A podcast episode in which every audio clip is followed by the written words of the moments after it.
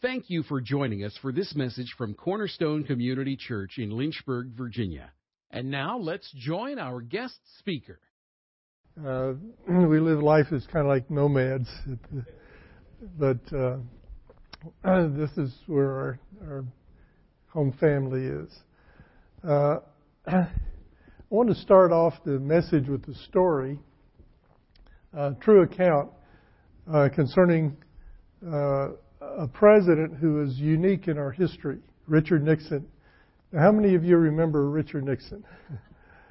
now, for some of you, it's ancient history. for some of us, it's current events, right? Well, Nixon was uh, unique in two ways. He's unique in that he's the only president I ever gave a gospel tract to. and he's the only president who resigned in office. And the reason he resigned was something called the Watergate scandal. if you know anything about that, there was a break-in uh, during the uh, what 1970 election uh, campaign, and the, there was an attempt by people in Nixon's staff to cover up this break-in. And one of the main people involved in that was a man named Chuck Colson. He was known as Nixon's hatchet man. He would take care of the dirty work.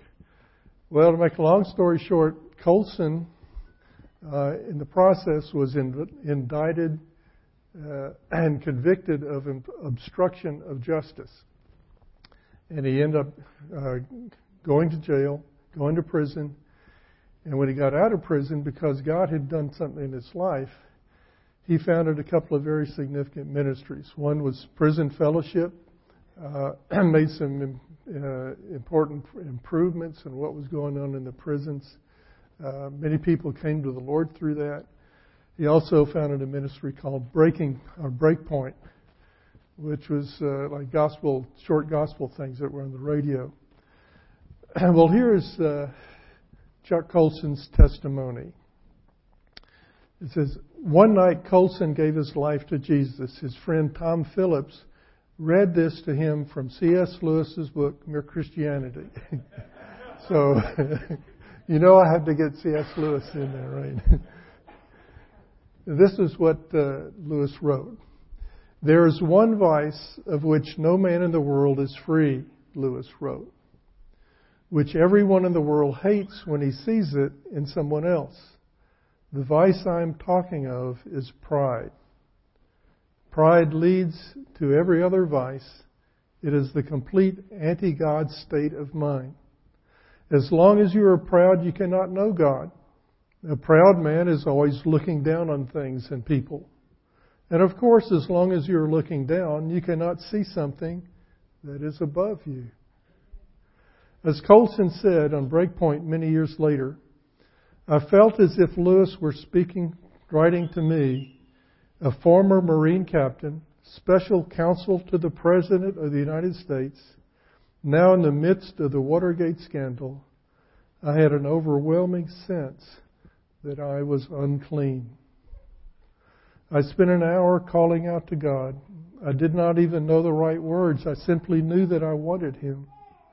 And I knew for certain that the God who created the universe heard my cry.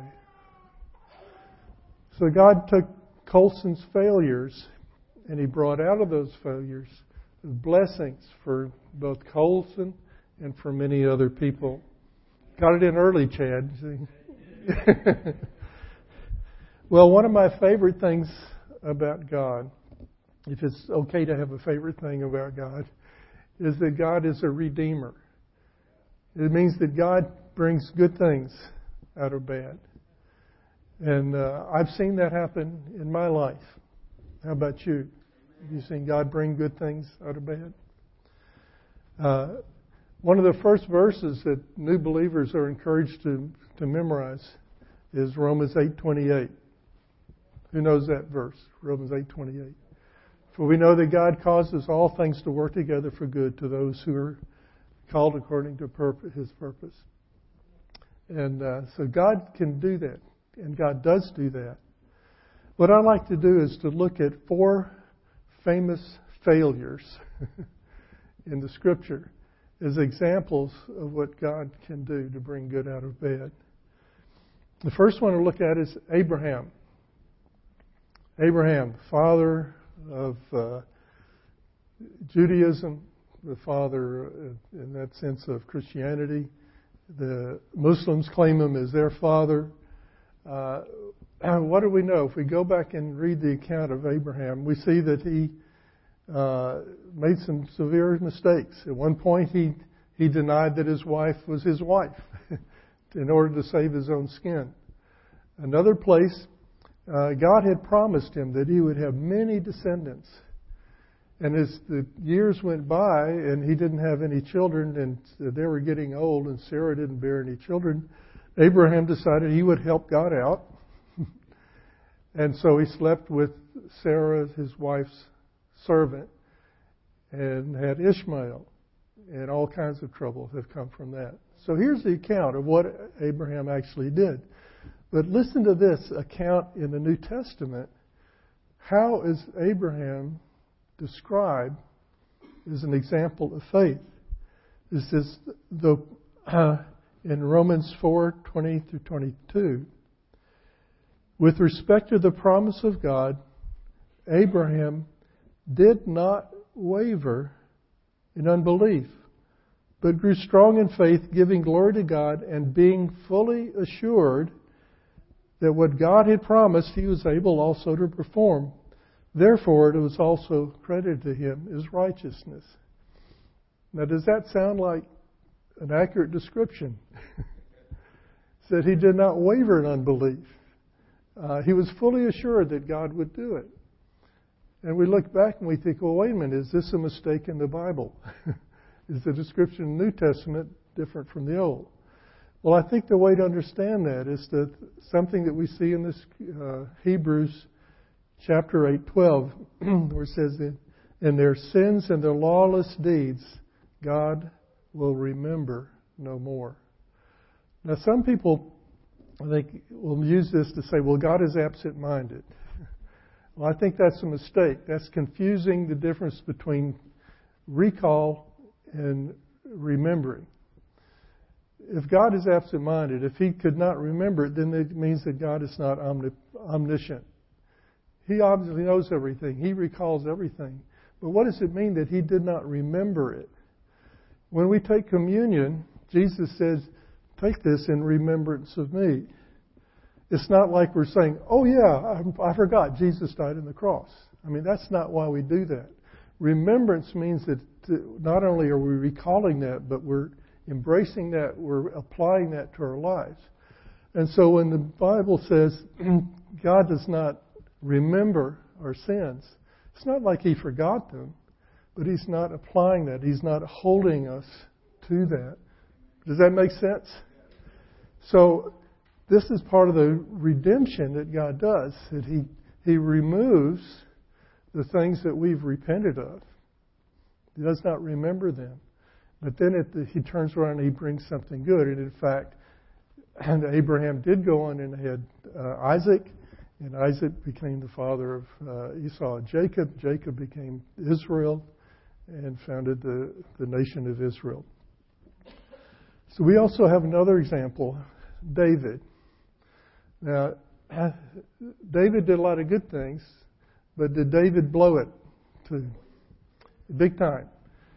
David, we, uh, there were lots of little things, but some of the one of the big things that David did was he was guilty of failing to go out and lead the army the way he was supposed to as a king. As a result of that, he got tempted by Bathsheba. He committed adultery. And then his own Watergate, trying to cover up his sin, he uh, arranged for Bathsheba's husband to be killed in battle. So he's guilty of adultery, deception, of murder. And then he was confronted later by the prophet Nathan and he repented, a very sincere, uh, abject repentance. And uh, so we see the result of that was that God redeemed it, and he became what it was described. We see now in Acts 13:22 says God raised up David to be their king, concerning whom he also testified and said, I have found David, the son of Jesse, a man after my heart, who will do all my will. Well, it's obvious there were some things he did that were not God's will. And this used to really bug me. He says, God, how can you call David a man after your own heart? Look what he did. But this is part of God being a redeemer that takes away those things where we blow it. It removes our failures and replaces it with what's good. David repented in humility, and God redeemed him. Another couple of verses that most new believers are encouraged to believe is 1 John 1, verses 8 and 9. It says, If we say that we have no sin, we are deceiving ourselves, and the truth is not in us. But if we confess our sins, He is faithful and just to forgive us our sins and to cleanse us from all unrighteousness. There's a story about the Emperor Frederick the Great, who was the king of Prussia. Uh, he visited, went and visited some uh, uh, prison in Potsdam. And he, when he visited that prison, he began to talk to one man after the other, and every man claimed to be innocent. Everyone claimed to be a victim of the sin of the system. And there was one man that uh, the the emperor saw sitting in the corner with his head bowed and not saying anything. And he went over to that man and says, "Well, sir, who do you blame for your sentence?" And the man's response was, "Your Majesty, I am guilty and I guilty and I rightly deserve the punishment." Surprise, the emperor uh, called to the, the prison warden. He said, Quick, come and get this man out of here before he corrupts all these innocent people.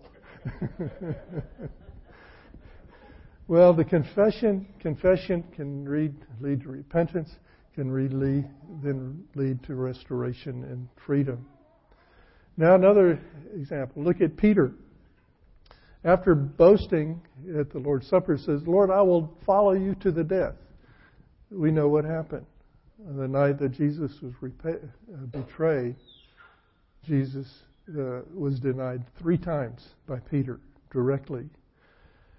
Uh, and take this into context. Earlier, Jesus had made this statement in uh, Matthew 10:33, "If you deny me before men, I will deny you before the Father on Judgment Day." Very sobering. If you confess me before men, I will confess you before my Father. But if you deny me before men, I will deny you before my Father. Now, did Jesus deny Peter? Uh, Peter repented. And so the thing that would apply without repentance does not apply. And so Peter was redeemed. He went on, uh, in his first two sermons, had 8,000 people come to the Lord. Pretty good. uh, and then he went on and lived for many years as the chief apostle to the Jews. And according to tradition, he followed the Lord uh, to death by crucifixion himself, crucified upside down because he didn't feel worthy to be crucified the way Jesus was. And so we see Peter redeemed, another famous failure. And then finally, one final example is St. Paul. Now, how did Paul describe himself? He said he was the chief of sinners. Now, he wasn't just sort of being trying to be diplomatic or whatever. Why was he chief of sinners? Well, Paul was there holding the, the coats of people who stoned uh, Stephen, the first martyr. And then he went on, he, thinking that he was uh, obeying God. He pursued the Christians. He yanked them out of their homes. He threw them into prisons. He was even caused some of them to be put to death. And as, as you know, as he was on his way to Damascus to, to find more Christians to see if he could persecute them, the Lord knocked him off his high horse and uh, brought him to his knees and brought him to repentance. And so then Paul went on to become the chief apostle to the Gentiles. And it was through the ministry of Paul that we are here today. And uh, so this is a great story of redemption, of what God had done with the Apostle Paul. So these are failures that God redeemed, and that's not the only ones. We could talk about Moses, talk about uh, others in the Bible that God redeemed. Let me ask you have you had any failures in 2015? I had plenty. There have been times, there, there have been long periods of time in my life when I had month after month after month following a failure, and then God saw later uh, how God redeemed that. Uh, so when we have failures, we need to recognize that they don't surprise God. God knows very well. Uh, I've been trying recently to memorize Psalm 103, which is full of wonderful things. And one of the, the verses in Psalm 103 is verse 12 is for he himself knows our frame. He is mindful that we are but dust.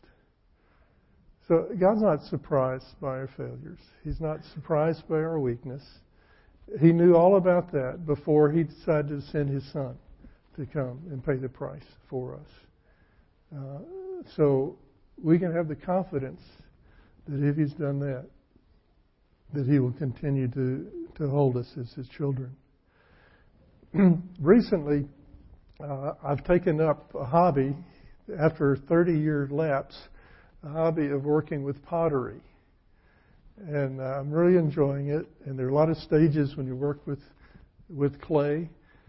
but one of the very first things you have to do with clay, and I had to, re- to learn this over again the hard way, is a process called wedging. Any of you ever done any pottery or work with clay? Well, the wedging is sort of like kneading dough uh, on steroids, because you take the clay and you have to you wedge it and you twist it and you bend it over and you mash it, and you do this, and it's of course the clay is a lot heavier than dough, and so you do this workout. Why do you do that to the clay? Because the clay in the natural state is not consistent.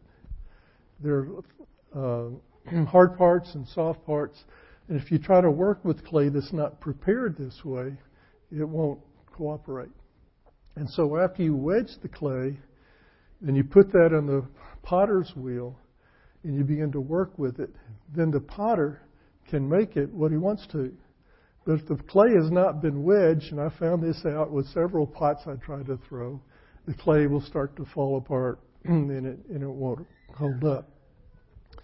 Well, there's a picture, a number of pictures in the Bible that compare that. Isaiah 64 8 says, But now, O Lord, you are our Father. We are the clay, you are our potter, and all of us are the work of your hand. But the results of God's working can be pretty good.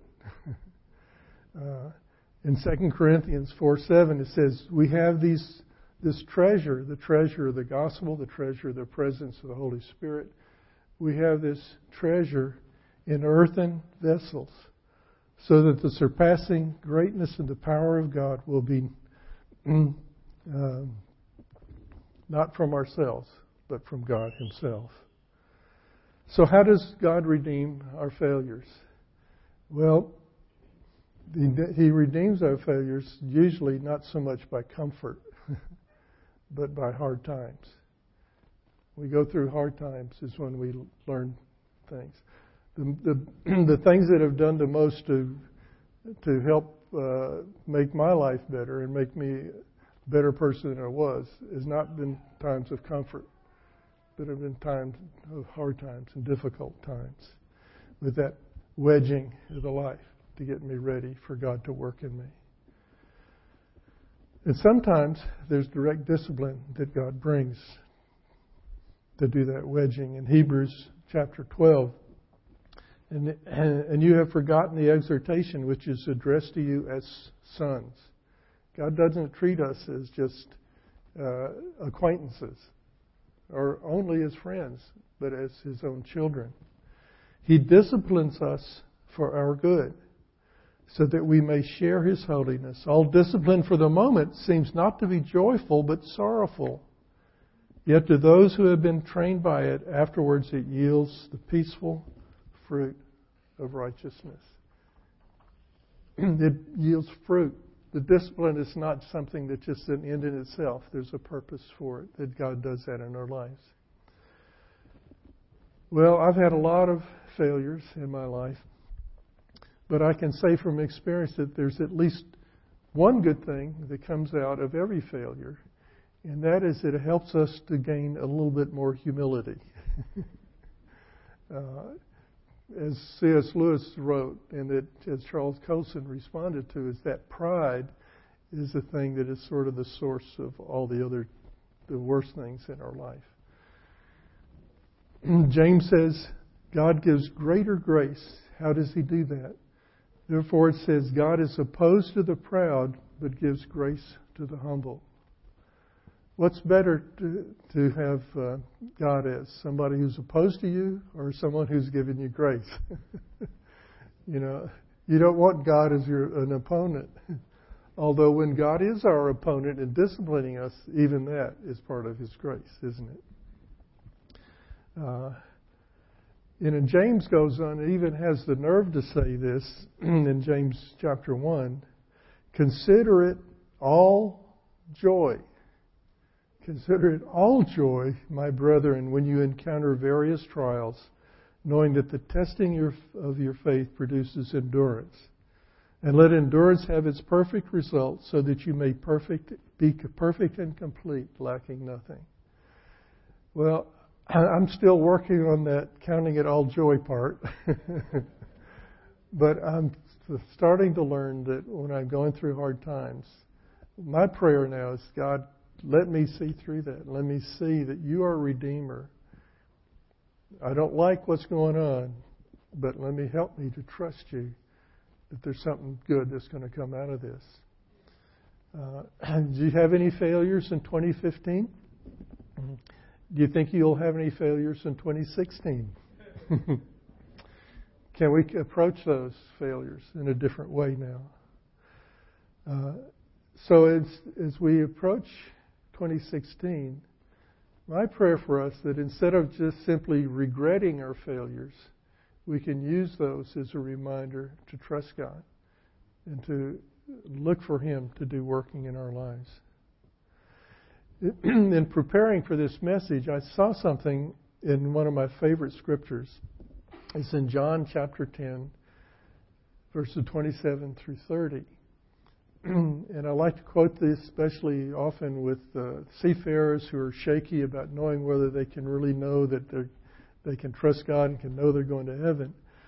And as Jesus says, "My sheep hear my voice, and they follow me, and I give to them eternal life, and they will never perish, and no one can snatch them out of my hand." My Father, who is greater than all, has given them to me, and no one can snatch them out of my Father's hand. I and the Father are one. Now, in the past, I've, I've compared that. I've told the crew member, you, if you ever see uh, parents walking across the gangway under the ship with small children, and sometimes these gangways are just, they have a railing that's maybe three or four feet high, and there's some space between the rails. And a small child could easily fall through that. And if they do, they might fall 50 feet onto the, the pier. So it could be a very dangerous thing. So what the parents do in that case, they grab the hand of that child. And the safety of that child is the strength of the parent to be able to hold onto the child. That child's safety is not primarily in the child's ability to hold onto the parent. And when Jesus says, No one can snatch them out of my hand, that is the security we have. We belong to Him, we'll be with Him. But what I saw, didn't see before, as I was reading this was that we're in His hand. We're not only in His hand so that He holds us security, securely, we're in His hands at the potter. and He's molding us. And that's what his, it's, it's not just passive, it's okay, just follow me and we'll get there. There's a process that He's going about.